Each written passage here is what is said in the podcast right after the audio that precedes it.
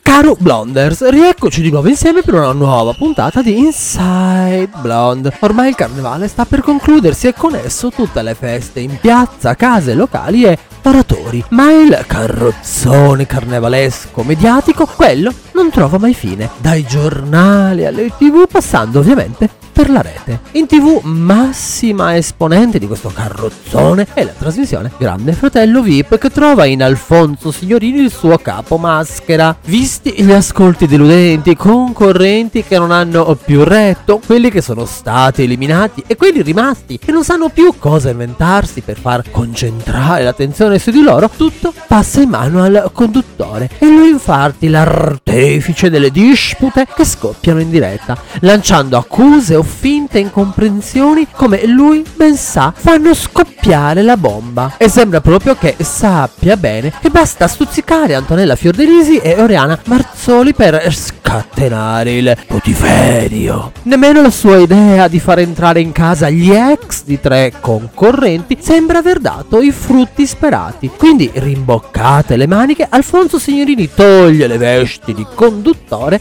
per indossare il costume da opinionista impertinente. Prende una semplice frase detta da Oriana quando quest'ultima manda al televoto diretto Nikita e nell'arco di 30 secondi ricama tutto un film che nemmeno i migliori sceneggiatori premi Oscar di Hollywood sarebbero riusciti a fare. E non contento ne dà pure la sentenza, non dando la possibilità alla diretta interessata di potersi difendere. Soprattutto il ricamo è talmente veloce che riesce a far accusare Antonella su una frase che in realtà non avrebbe detto lei. Edoardo, se tutto questo fosse vero e quindi Antonella stia mentendo, lei predilige le dinamiche del gioco a te. Conclude la mano. Poi, dopo, sveste i panni dell'opinionista impertinente e veste quelli di Pierluigi Diaco, sbottando alla casa. Vi esorto di evitare tutte queste parolacce e chiedere scusa al pubblico. Chi non ricorda la faccia di Pierluigi Diaco, offesa e infuriata contro la signora Raffaella, che nel suo programma aveva osato dire Cringe, che significa? Che che siete? Immediatamente il conduttore, vestendo i panni di sua santità, aveva sbottato. Oh, oh, oh, oh, oh! Raffaella, non si possono dire parolacce. Te lo vieto assolutamente e mi scuso con il pubblico. Va bene. Raffaella, Dimmi. non si possono dire parolacce in televisione. Però non si può fare. Io veramente te lo dico.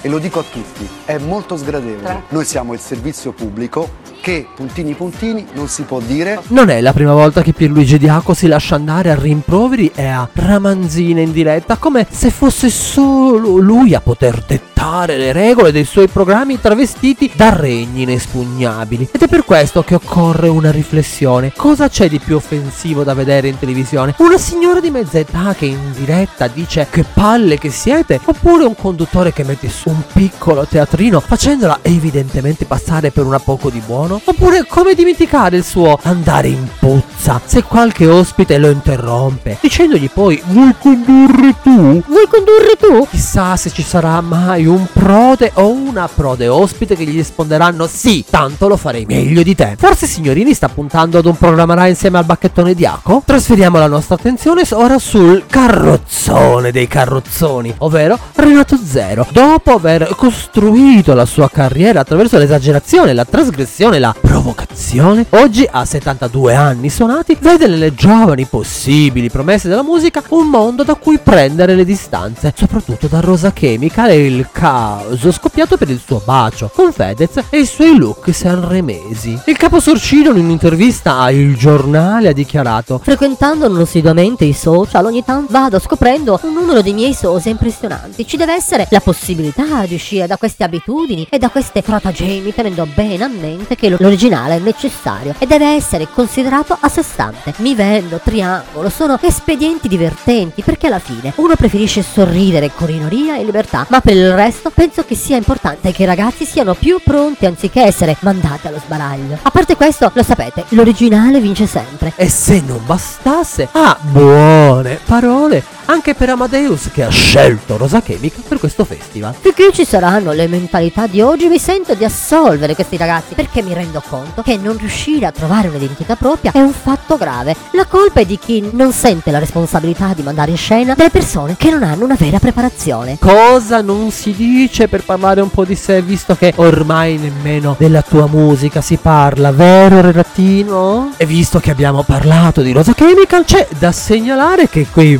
burloni di Provita e Famiglia. E l'ex ministro della famiglia Carlo Giovanardi hanno depositato un esposto in procura per atti osceni in luogo pubblico, proprio contro il cantante. E se già questo non facesse già abbastanza ridere, arriva la notizia di un'azione mossa anche dalla Lega. Il Carroccio si è infatti rivolto all'Agicom. L'esposto ovviamente riguarda lo spettacolo andato in onda sul servizio pubblico durante il Festival di Sanremo, non decoroso né rispettoso nei confronti di tutti gli italiani che pagano il canone dalle 7 alle 23 ricorda la Lega davanti alla televisione possono trovarsi anche dei bambini l'atto sessuale mimato da Rose Chemical con Fede non è certo uno spettacolo adatto per i più piccoli. Altro carrozzone carnevalesco è quello della bagarre scoppiata tra Fedez e Mario Giordano. Dopo i tanti giorni passati in silenzio, Fedez torna sui social per sfogarsi contro il programma Fuori dal coro di Rete 4 guidato proprio da Mario Giordano. Dopo aver mandato in onda alcuni istanti della conversazione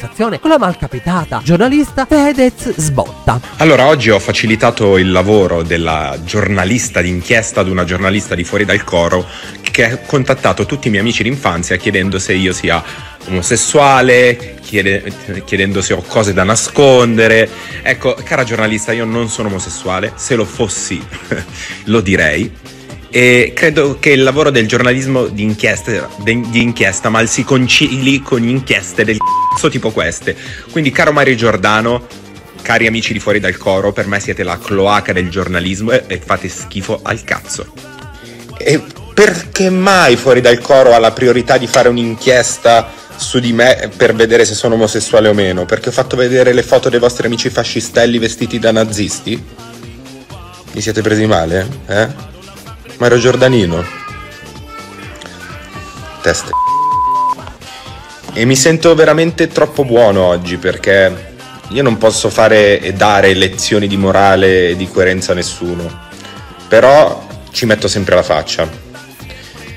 E mi sembra veramente ingiusto in questo momento non taggare il profilo della giornalista, però non lo faccio perché sennò piangerebbe da, da oggi fi- fino a che non uscirebbe il servizio, quindi va bene così, va bene così. Non vedo l'ora di vedere questa grande inchiesta su Fedez e se Fe- Fedez era gay quando era adolescente. Comunque, dopo che avete fatto questa inchiesta, amici di fuori dal coro, potete farne una per me, vi chiedo per favore, per favore. Io voglio sapere se Mario Giordano ha ancora i testicoli attaccati allo scroto. Me lo domando da una vita. Se lo domandano in tanti, secondo me. Ciao Marietto! Ciao Marietto! Ovviamente Mario Giordano ha colto subito la palla al balzo per rispondere a Fedez e così attirare un po' l'attenzione su di lui. Sempre attraverso le storie Instagram il conduttore scrive Caro Fedez, ti sei sbagliato. Fuori dal coro non ha mandato nessuna giornalista a fare domande sul tuo orientamento sessuale. Mi dispiace deluderti, ma questa settimana manderemo in onda, come sempre, inchieste sulla sanità, sulla sicurezza e sulle case occupate. E nessun servizio su di te. Per cui ti pregherei di rivolgere altrove le tue frasi insolenti. Ma mi chiedo, dopo tutti questi anni ancora non avete capito con chi avete a che fare? Secondo Mario Giordano un messaggio del genere poteva passarlo liscia. Ecco che di risposta Fedez trasmette un frammento audio della conversazione telefonica con la giornalista che afferma appunto di star lavorando Noi che siamo contenti, lo mandiamo in onda fuori dal coro, sto facendo delle domande per quello. quando non si conoscono le armi del proprio nemico è sempre meglio tacere. Si chiude poi questo carnevale con la domanda delle domande. Ma Chiara Ferragni e Fedez si stanno lasciando? Sono davvero in crisi? Domande del genere girano da giorni a ripetizione su siti che vogliono essere scandalistici e pagine social. La risposta dovrebbe essere solo una. Fatevi gli affaracci vostri. Perché se Chiara Ferragni e Fedez hanno deciso di rendere pubblica una parte della loro vita tramite i social, sono liberissimi anche di tenere avere certi tipi di argomenti solo per loro. Essere abituati a sapere tutto della loro vita non li obbliga a smettere di rendere la gente partecipe. E come detto, sono loro a decidere cosa sia giusto o no mostrare al pubblico che li segue. Se e mai i diretti interessati vorranno parlare di questo momento, lo faranno con i loro tempi e i loro mezzi. E a quelli che urlano al marketing e al fatto che sono pronti a vendere la storia al miglior offerente, rispondiamo che l'invidia è una brutta bestia. Se mai venderanno questo momento a chi paga di più, è solo perché esistono persone come queste che per sentirsi meglio durante la giornata hanno bisogno di sputare veleno sulle vite degli altri, indossare una maschera per apparire diversamente da quello che siete, insinuarvi nelle vite degli altri, gioire per le disgrazie altrui e affossare tutto quello che non rientra nei vostri canoni vi rende solo l'ombra di voi stessi, piccoli, tristi e penosi. Care blondine e cari blondini, siamo giunti al termine anche di questa puntata. Nel ricordarvi i nostri canali social, Twitter e Instagram, voglio continuare a ringraziarvi per i tantissimi messaggi che state inviando. Ci risentiamo alla prossima puntata di Inside Blonde, il gossip che non ha bisogno di mettere una maschera.